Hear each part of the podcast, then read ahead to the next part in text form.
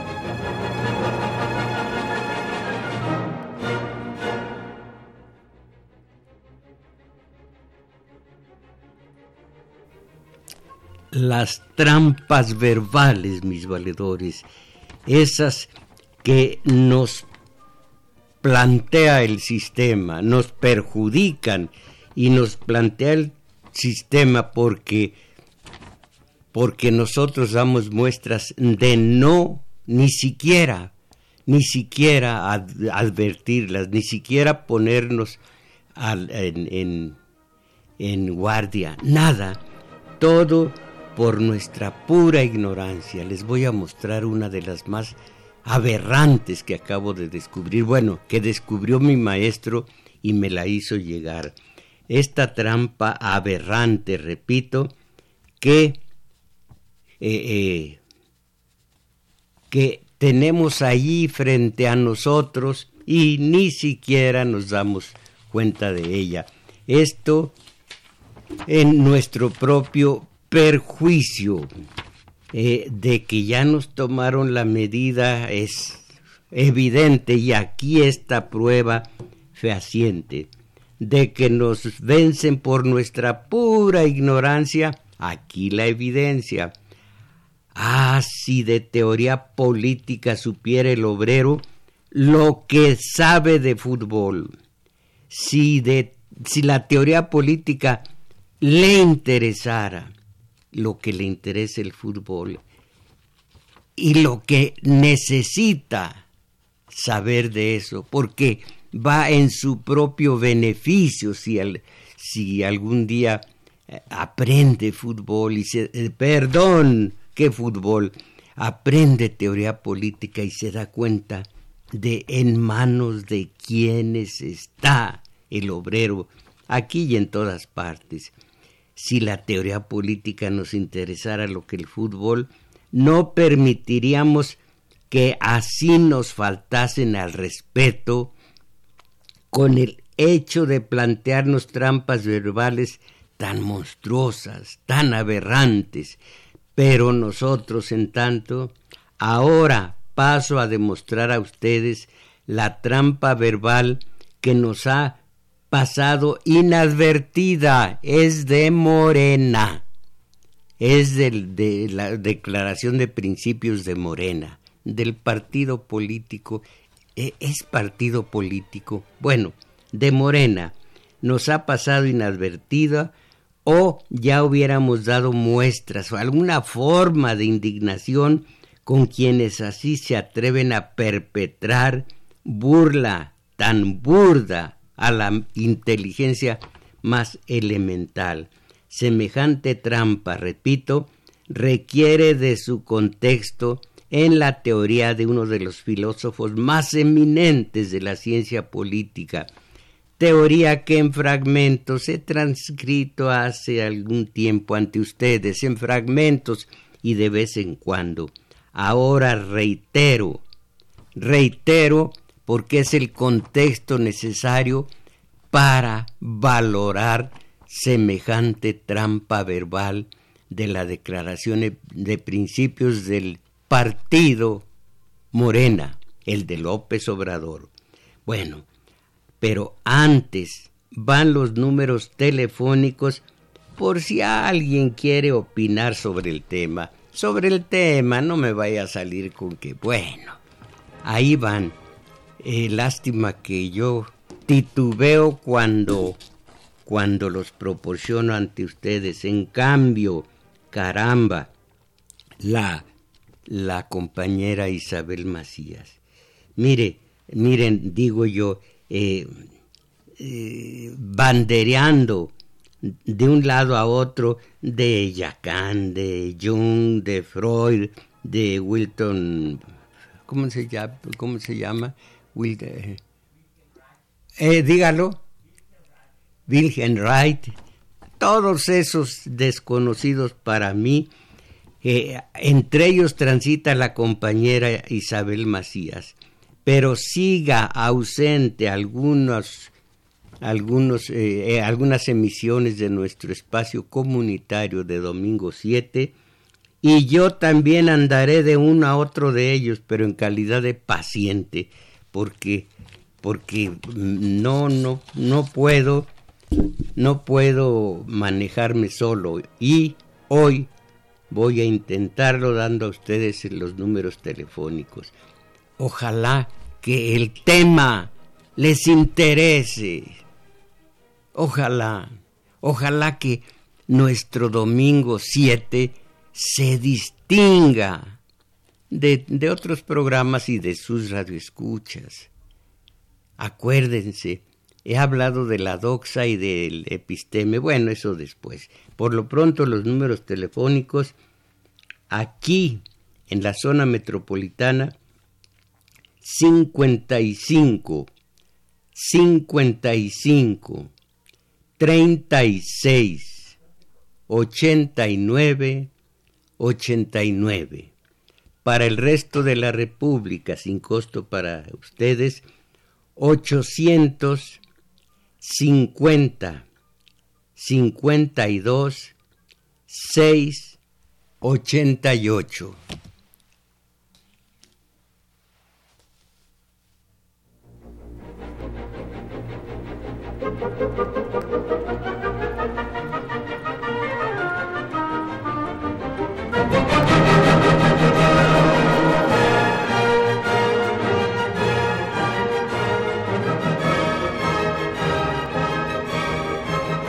El asunto es de corderos y lobos, o leones y corderos, de coyotes y gallinas, de para para mejor entendernos de cómo se llama esta fábula eh,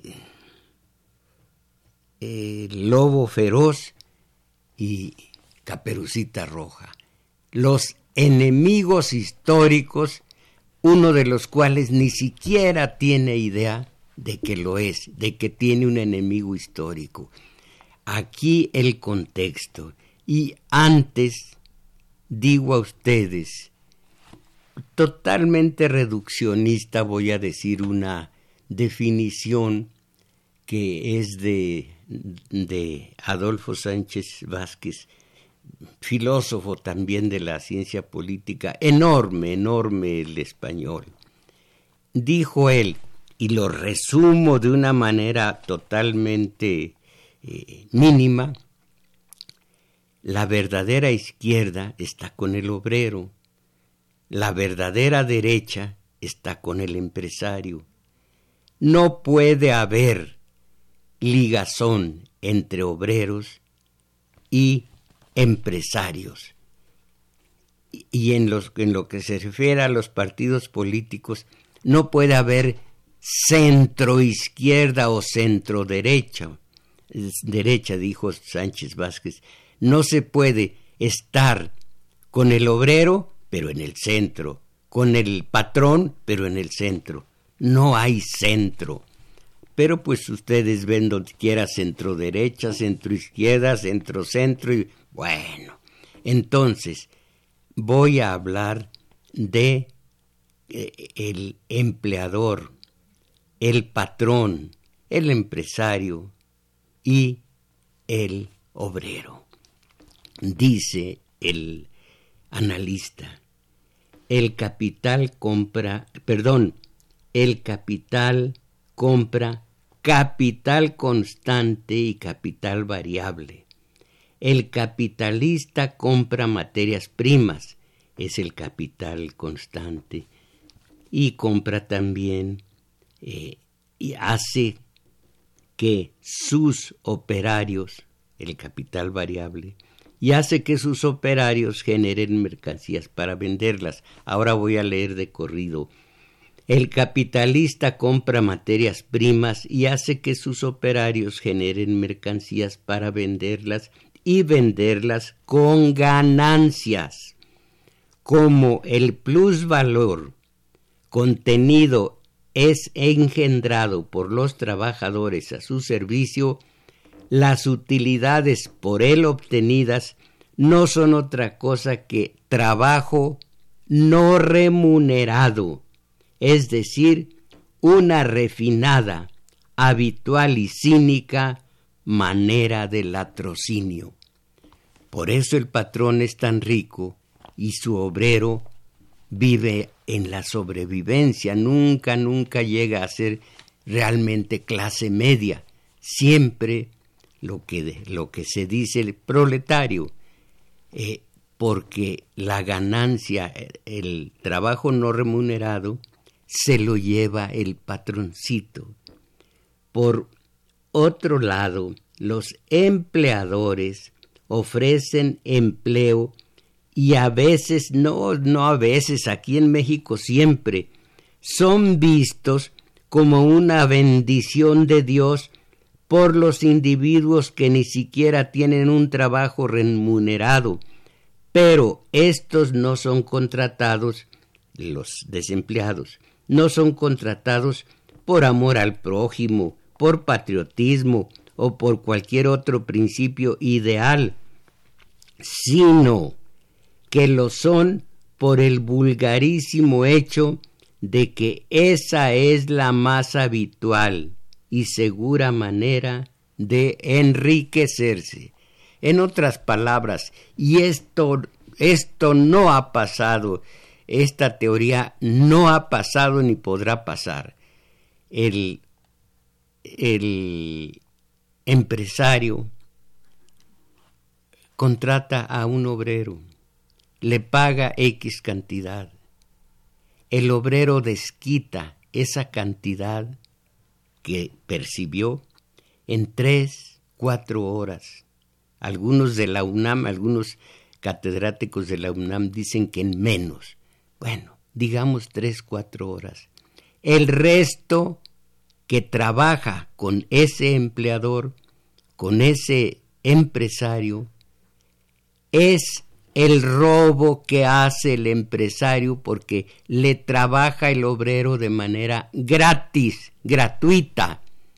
Y, y, ese valor es el que lo enriquece y que al obrero lo sigue, eh, lo deja en el nivel de sobrevivencia junto con su familia. Es el trabajo no remunerado se le pagan tres, cuatro horas al obrero, pero sigue trabajando, no solo ocho, sino a veces hasta diez horas. Y eso es para beneficio exclusivo del patrón sin que el patrón tenga ningún derecho a percibirlo. Bueno, entonces, ¿en dónde voy? Eh, desde el punto de vista del sistema capitalista, de sus leyes y encuadramiento ideológico, la compraventa de la fuerza de trabajo parece no implicar un robo, porque el capitalista compra esta última, la fuerza de trabajo, en lo que vale mercantilmente fuerza de trabajo, se sustenta en su valor, es decir, en el trabajo socialmente requerido para producir los medios de consumo indispensable que exige la sobrevivencia del operario y su familia, al obrero le pagan con su salario lo que vale estrictamente su fuerza de trabajo en el mercado de la mano de obra capitalista.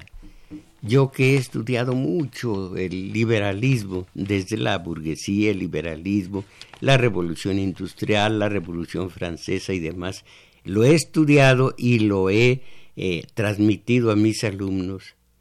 Eh, yo que lo he estudiado, eh, sé, oigo esta crueldad en la revolución industrial se decía, al mulo para que cada día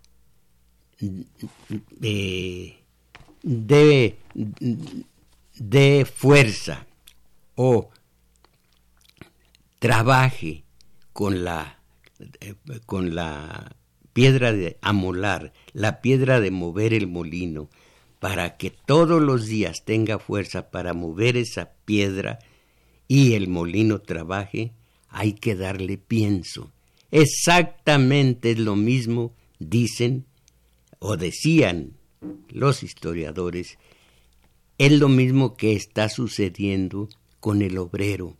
Si no se le diera el equivalente al pienso del mulo, de la comida del mulo, otro día no pudieran trabajar. El obrero no pudiera trabajar, no tendría fuerzas se le da, se le proporciona el qué comer con su familia y otro día lo tenemos aquí constante. Pero eso sí, le, eh, le inyectamos ideología que es la de el empresario crea fuentes de trabajo.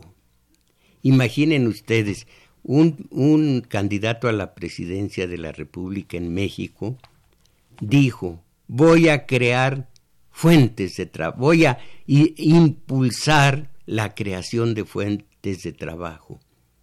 Y este mismo maestro dijo enseguida, escribió, o lo que es lo mismo, voy a impulsar la explotación, que es absolutamente cierta.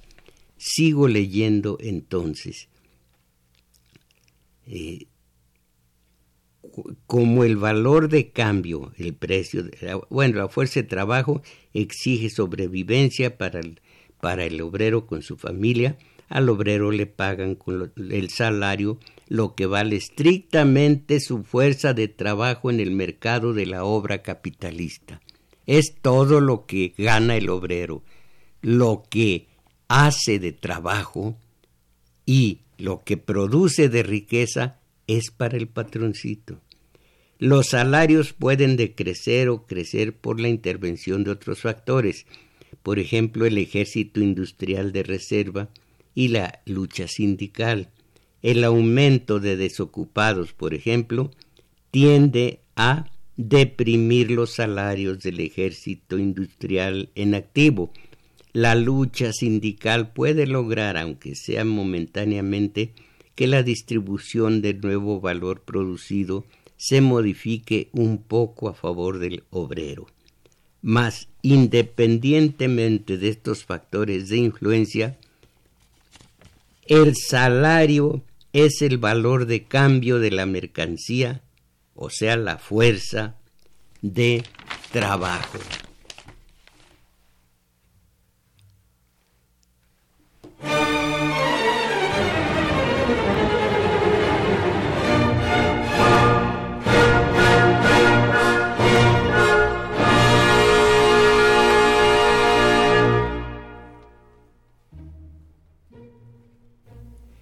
La reflexión moral de lo que sucede entonces es que el contrato que el obrero lleva a cabo con el capitalista, aunque se presente como un intercambio de equivalentes, implica un atraco al obrero, un atraco al obrero, porque se le roban horas de trabajo, o lo que viene a ser igual, se le despoja de una parte importante de su actividad productiva. Quiérase o no, estamos en presencia del latrocinio del trabajo no remunerado, trabajo no pagado, trabajo impago. Esto lo digo yo. El trabajo no, remunerado es una categoría económica y nos habla de un sobrevalor generado por los trabajadores y acumulado por el capitalista. Pero también desde el punto de vista moral es una forma de depredación y atraco. El beneficio de este trabajo no retribuido es el es la que se conoció en un principio como plusvalía, plusvalor, plusproducto, en fin, plusvalía es lo más conocido. Para decirlo descarnadamente, el trabajo no remunerado hace de los capitalistas truanes, solapados, pero no sólo son perpetradores de infinita y constante injusticia a nivel mundial, sino que son al mismo tiempo marrulleros, demagogos, embaucadores. Eh, eh, es entre paréntesis, porque esto no lo voy a alcanzar a leer, ellos están contra la corrupción y van contra la corrupción. ¿Saben ustedes por qué? Porque mientras griten contra la corrupción, acallan la evidencia contra la explotación de obreros. Hablar de corrupción para que se acalle, se aplaque el pensar cómo están explotando a los obreros. Y la televisión hace la función de mantener al, obrero tranquilo, manso, eh, eh, eh, indefenso, sin darse cuenta de este horror que le está ocurriendo con los patroncitos. Y miren lo que dicen por mala fe o por ignorancia los de derecha. Dicen, es que México, México avanza a base del dinero que producen los empresarios. No, ese dinero lo producen los obreros y avanza en la macroeconomía no en la microeconomía.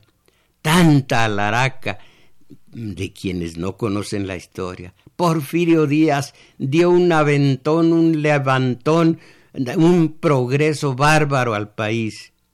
¿Y cómo estaban en, ese progreso enorme? ¿Cómo estaban los campesinos, los que comenzaban a ser obreros, los eh, eh, artesanos? ¿Cómo estaban? Estaban muy bien económicamente, pero México progresaba y México qué es si no es su población mexicana. Así ahora, no, eh, eh, los Slim, los, eh, todos los congéneres están llevando a México a más progreso. Y Juan Pérez, el obrero, ¿cómo está? Él también está adelantando. Sí, ya tiene celular, ya tiene internet, ya tiene... Todo eso es la inercia de la historia. No puede estar, ya tiene un foco para iluminarse, no puede estar con candela, no puede estar con vela, no, puede estar con aparato de bombilla que se decía antes. Es la, la inercia histórica pero su, su calidad de vida sigue estando muy mal porque le pagan tres, cuatro horas y le roban todas las demás pero en la pena se da cuenta porque está gozoso. ¿Cuántos goles, con cuántos goles triunfó el América sobre cualquier otro? Eso es lo que vale, eso es lo importante. Y mujercitas jóvenes de muy buenos cuerpos en puro calzoncito moviendo las nalgas. Todo esto se lo beben con los ojos los obreros en descanso y hablan un lenguaje que les enseñan eh, en la tele, un lenguaje cursi, gringo, defectuoso. Ya no es buen fin, bueno, perdón, ya no es buen fin de semana, sino buen fin. Ya no es cumpleaños, sino cumple. Ya no es se inicia, sino inicia. ¡Guau! Bueno, entonces voy a seguir leyendo después del guau. Antes, tercera de Beethoven, la heroica, la hermosa, de, enérgica tercera, antes de seguir eh, con esta situación.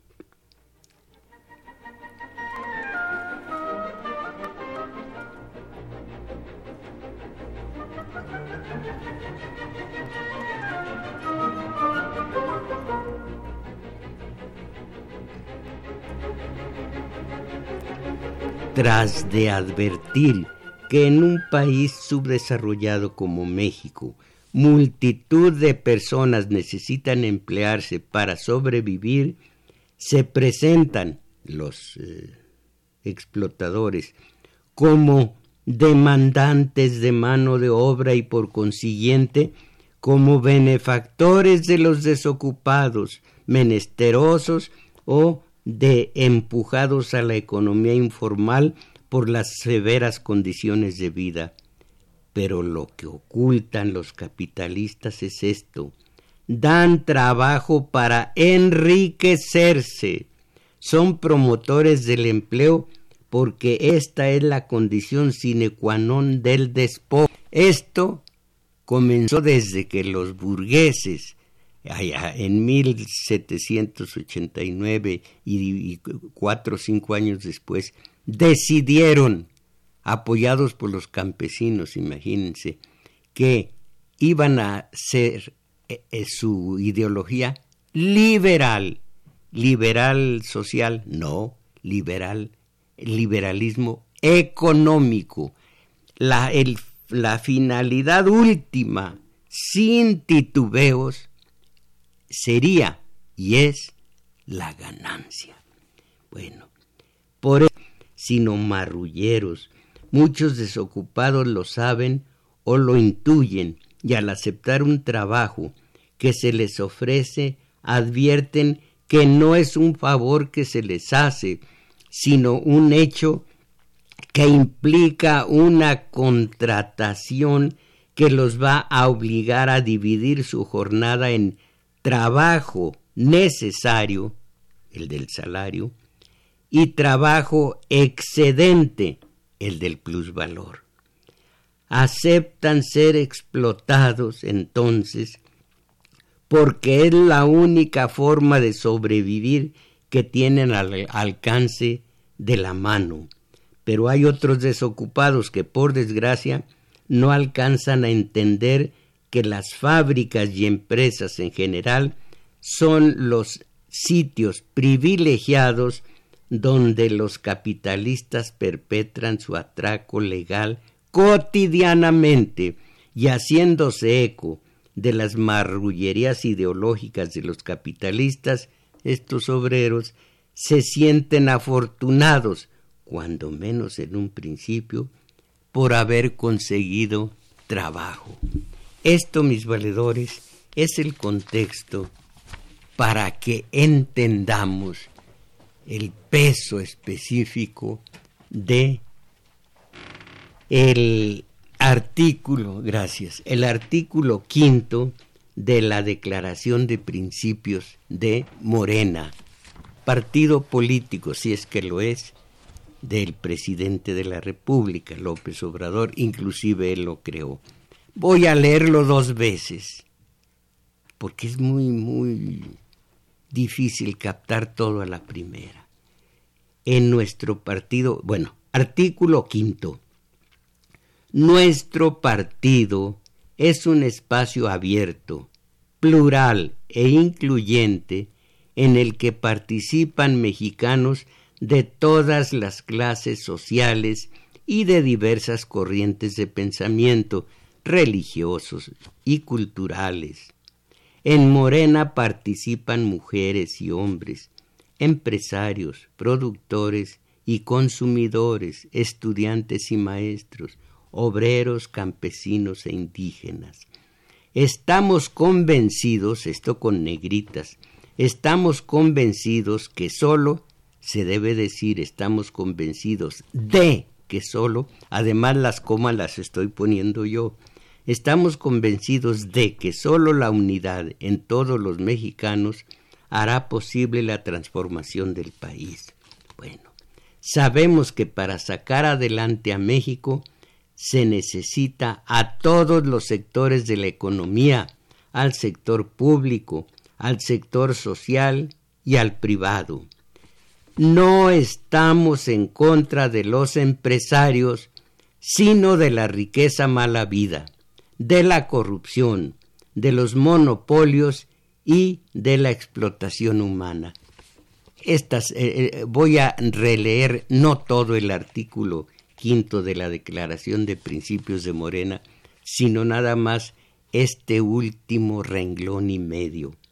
A ver si lo captamos. No estamos en contra de los empresarios, sino de la riqueza mala vida. No me eche inglés. La riqueza mala vida es el plusvalor, la plusvalía, es el robo que cada empresario perpetra contra su obrero, el obrero que contrató no estamos en contra de, de los empresarios, sino de la riqueza mala vida. ¡Qué poca! Eh, ¿Qué creen que alguien como mi maestro no lo va a entender? Eh, estamos en contra de la riqueza mala vida, de la corrupción, de los monopolios y de la explotación humana. ¡Caramba! Lástima que yo no digo altisonancias y si las dijera allá afuera no me atrevería aquí. Pero iba a decir caraxo. quiero decir caramba. ¿Cómo se? Ya se me olvidó. Eh, decía yo disfrazado, caramba. Miren, estamos no en contra de los empresarios, sino de la explotación humana háganme el favor, eh, o como dicen los verdaderos mexicanos, háganme el please.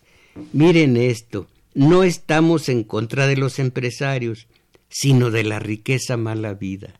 Entonces, los empresarios se han hecho ricos con riqueza bien habida, no han explotado a sus obreros.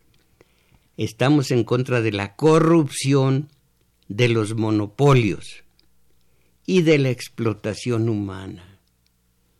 ¿Cómo ven? Entonces, hagan de cuenta, eh, eh, eh, no estamos en contra de los leones, los ponemos junto a los corderos. No, el coyote estamos viendo que no vaya a perjudicar al gallinero. Lo dejo con las gallinas. Apelamos a su buena voluntad para que no se coma a las gallinas.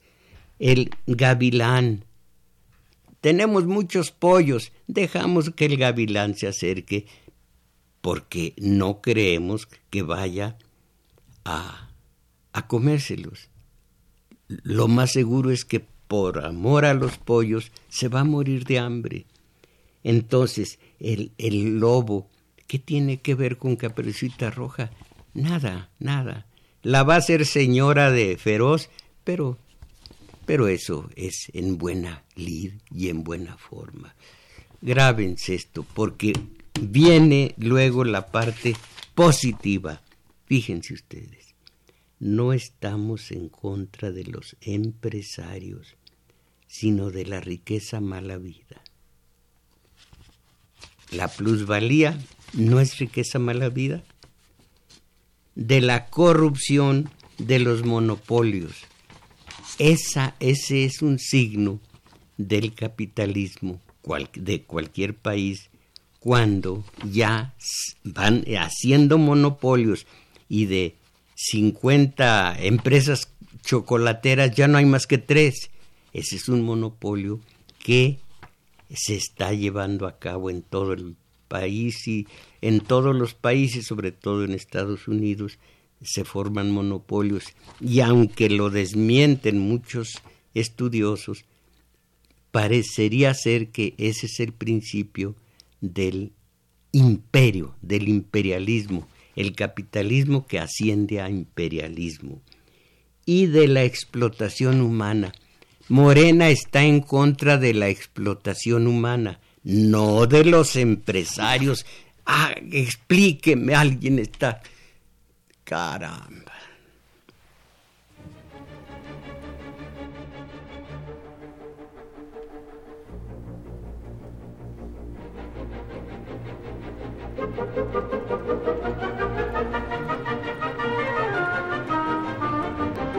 Y dice el maestro que hay una palabra que horroriza a López Obrador. Esa palabra es organización. Hay un libro, lo de menos es quien lo escribió, que se llama Mis valedores al poder popular. Es de Grijalbo y está absolutamente agotado hasta en el almacén que guarda los libros remanentes, ni allí existe, porque todo se vendió. Mis valedores al poder popular. Allí se habla de eso. El poder solo a base de organización, pero no en multitudes. El eh, López Obrador cuando quería y cuando quiere y cuando querrá, llena el zócalo varias veces, el zócalo y los callejones cercanos. Eso no es organización. Las multitudes, las... Eh, bueno, las multitudes, hay otra palabra. Eso no es organización. La organización es algo muy distinto.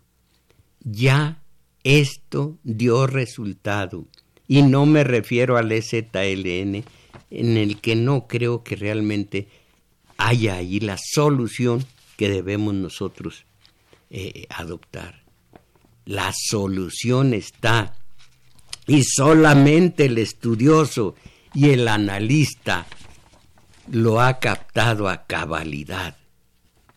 Está en Cherán, Michoacán. 20 mil habitantes.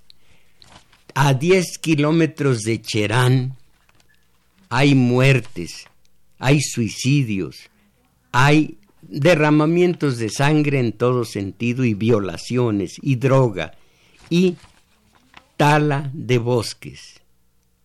En Cherán, a 10 kilómetros de distancia, nada de esto ocurre ya. Y miren una cosa, ojalá que me oiga. Pues aquí no hay más mujeres que Socorro. Óigame esto, Socorro, nuestra productora, o más, eh, eh, quien mueve los controles eh, en esta ocasión. Ellas, las mujeres, dieron el ejemplo y ellos por vergüenza fueron tras ellas, las imitaron y ellas siguen siendo la espina dorsal, siguen siendo la inspiración, siguen siendo la acción de ese Cherán limpio, limpio, donde no hay extranjeros, me estoy refiriendo a los mexicanos. Leo lo que alcance a leer de este documento extenso. Liderado por mujeres, Cherán se levantó en armas para defender su bosque de los madereros y de paso también expulsar a la policía y a los políticos. Bien hayan ellos. Las mujeres se reunieron en secreto para organizarse. Así ocurrió la brutal y olvidada masacre de Allende, una más de las que perpetraron y perpetran los Zetas. estaban cansadas de los homicidios y secuestros que ya eran rutina, así como de los cobros de extorsión y a pequeños negocios que hacían hombres enmascarados.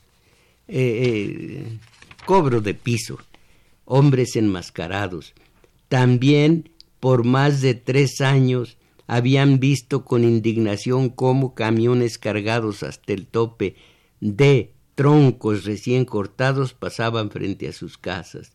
Los cárteles de México se dedican principalmente al tráfico de drogas, pero también han emprendido su modelo de negocio, expandido, perdón, su modelo de negocio y tratan de ocupar cualquier industria lucrativa como la madera. Sí, todavía puedo leer un poco más. Esa ha sido tradicionalmente la base de la economía de Cherán. Ahora fíjense ustedes, para el año del 2011, los madereros estaban talando árboles cerca de una de las fuentes de agua de Cherán. Y estábamos preocupados, dice Margarita Elvira Romero, una de las organizadoras del levantamiento eh, eh, de Cherán. Y cortan, y si cortan árboles hay menos agua, nuestros maridos tienen ganado, dónde iban a beber si el ojo, si el ojo de agua terminaba. Un grupo de mujeres fue al bosque para tratar de razonar con los hombres armados, pero solo eh, recibieron insultos, eh, intentaron violarlas y fueron echadas de allí. Así que, se plan, así que su plan empezó a cambiar. Sabían que era demasiado peligroso hacer frente a los madereros en el bosque, por lo que pensaron detener a los camiones cuando pasaban por el pueblo, donde tendrían el apoyo de sus vecinos.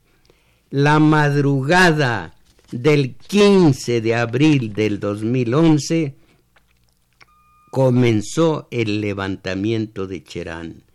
En la carretera que baja desde el bosque fuera de la casa de Margarita. Las mujeres bloquearon los camiones de los madereros y tomaron como rehenes a algunos de ellos.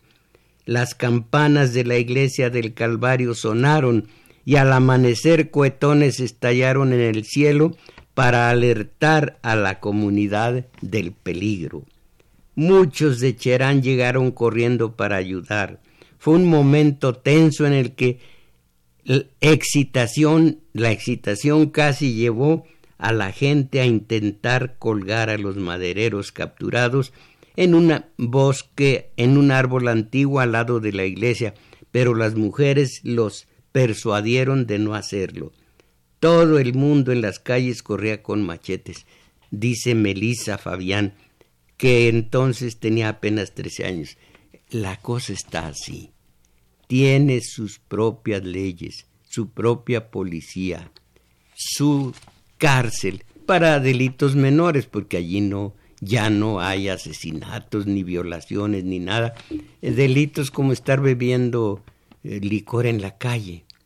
Eh, hay fogatas y vigilantes toda la noche, la madrugada, vigilantes. Esto ya no lo leo porque es muy extenso.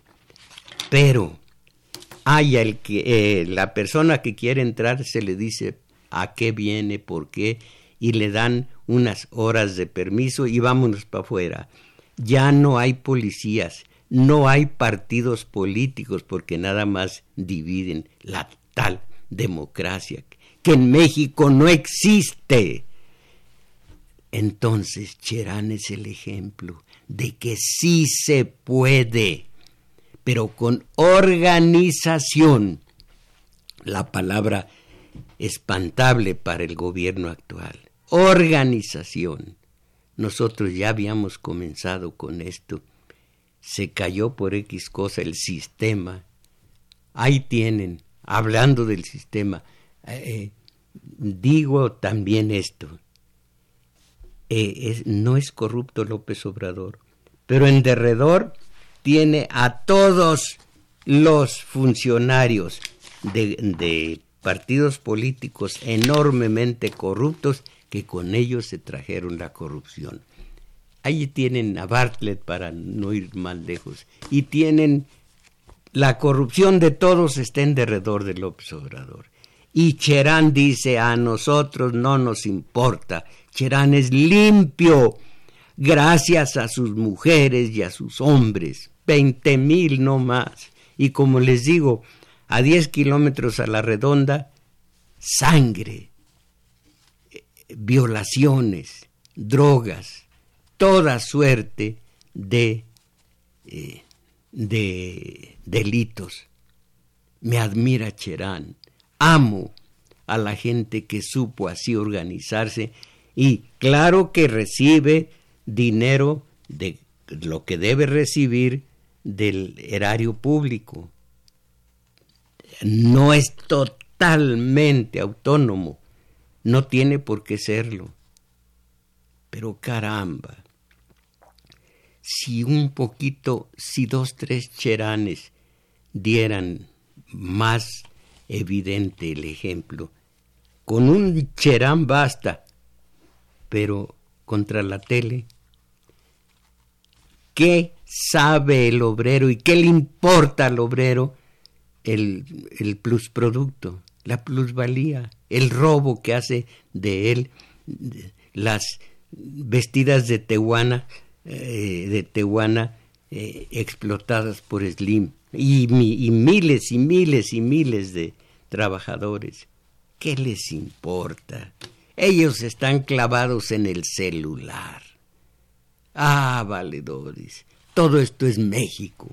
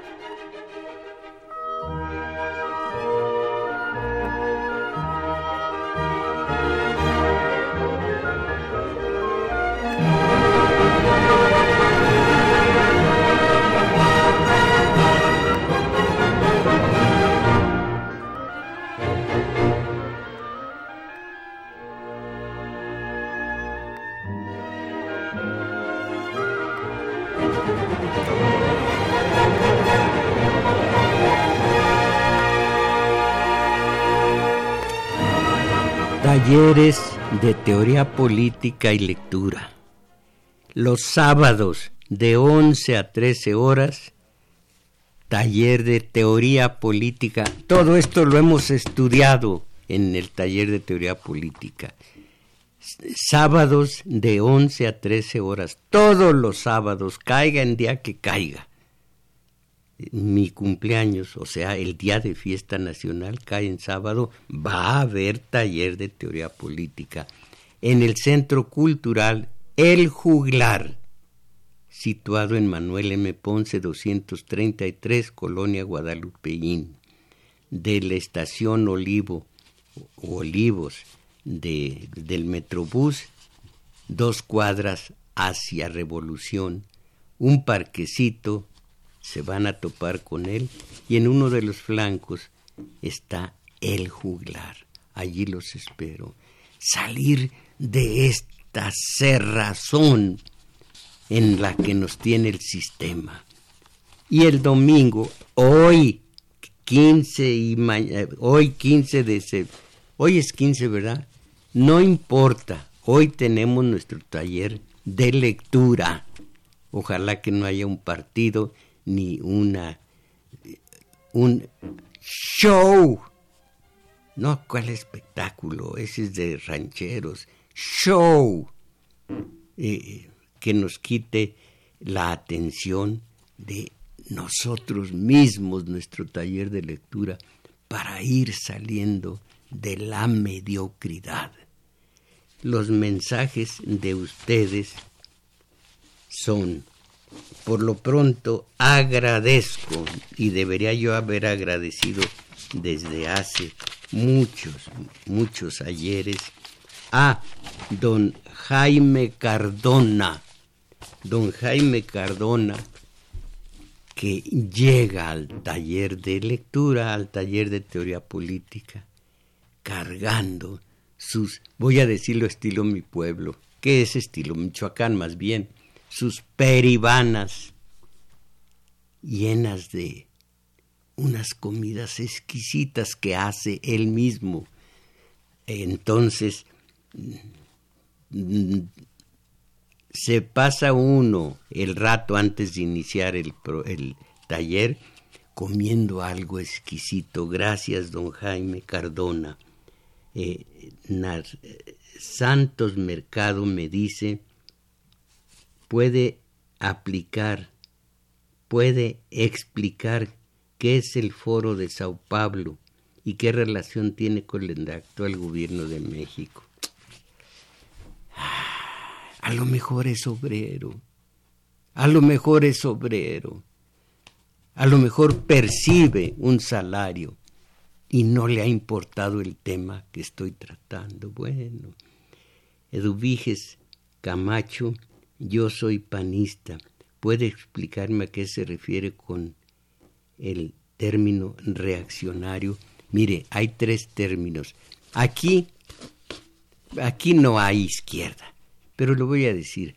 Eh, eh, el de izquierda es el que busca el cambio, casi siempre pacífico.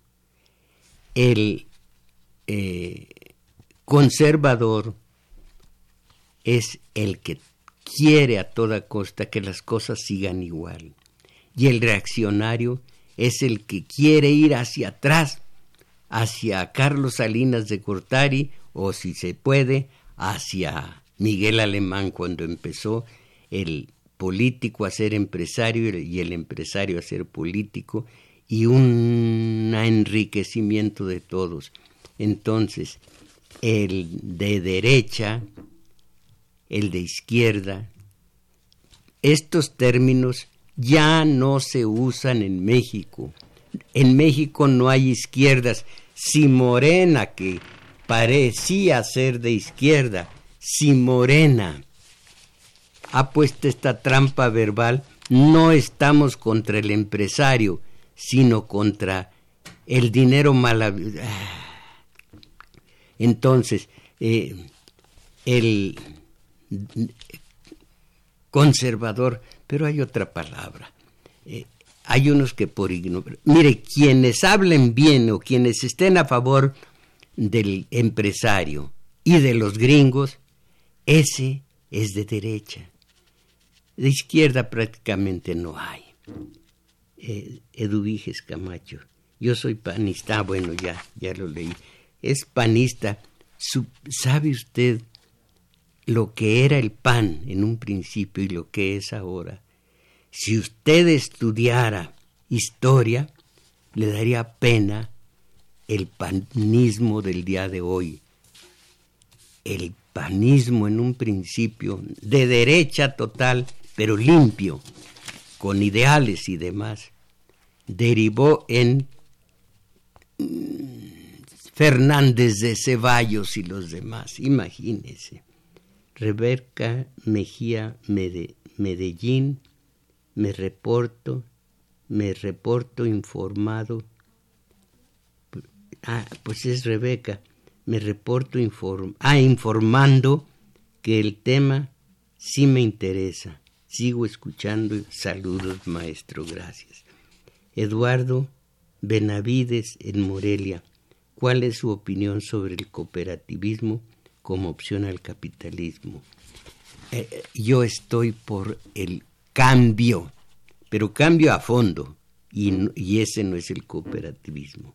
Humberto Carreto, maestro Mujaro, se, se sal, si salirnos del tema de hoy, ¿qué podemos festejar hoy y mañana? Pues usted sabrá.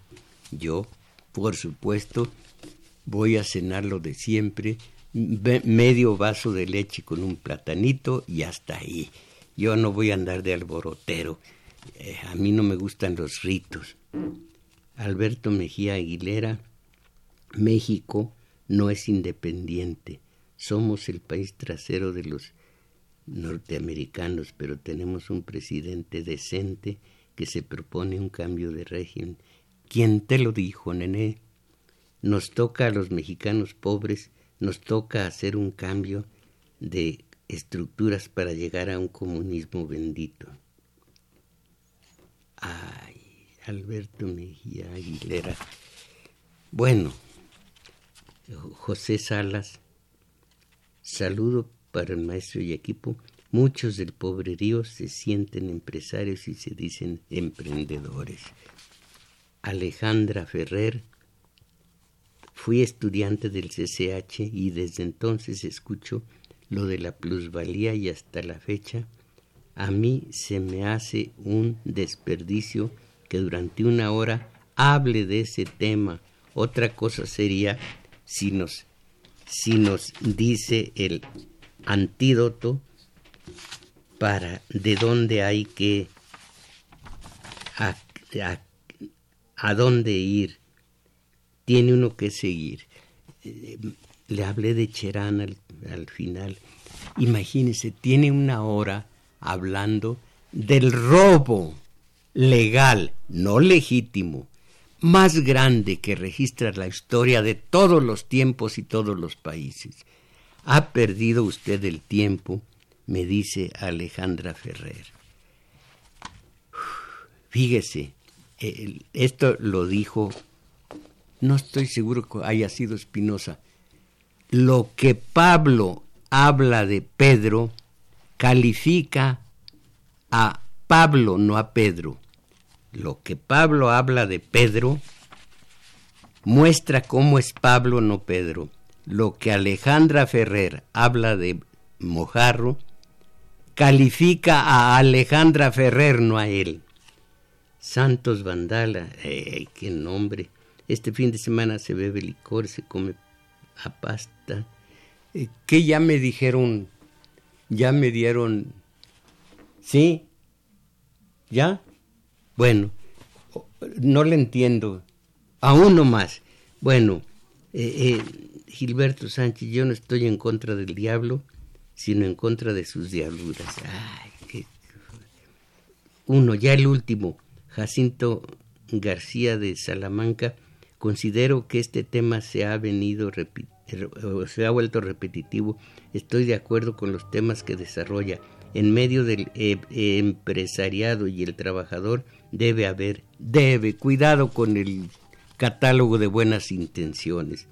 Un gobierno que vele por los intereses de los trabajadores, esto solo sería posible con gobierno democrático, con los propios eh, trabajadores. En cuanto a la música, me gusta la música de concierto y también los boleros. Yo no soporto hace rato, hasta acá me llegaba un horror que, que conozco y me aguanté. Amorcito corazón. Y luego, bubulú palo, no, no, no, cucurrucu palo, estamos en radio.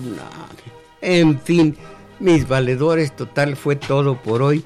Y aquí están los agradecimientos a todos ustedes, a quienes me oyeron.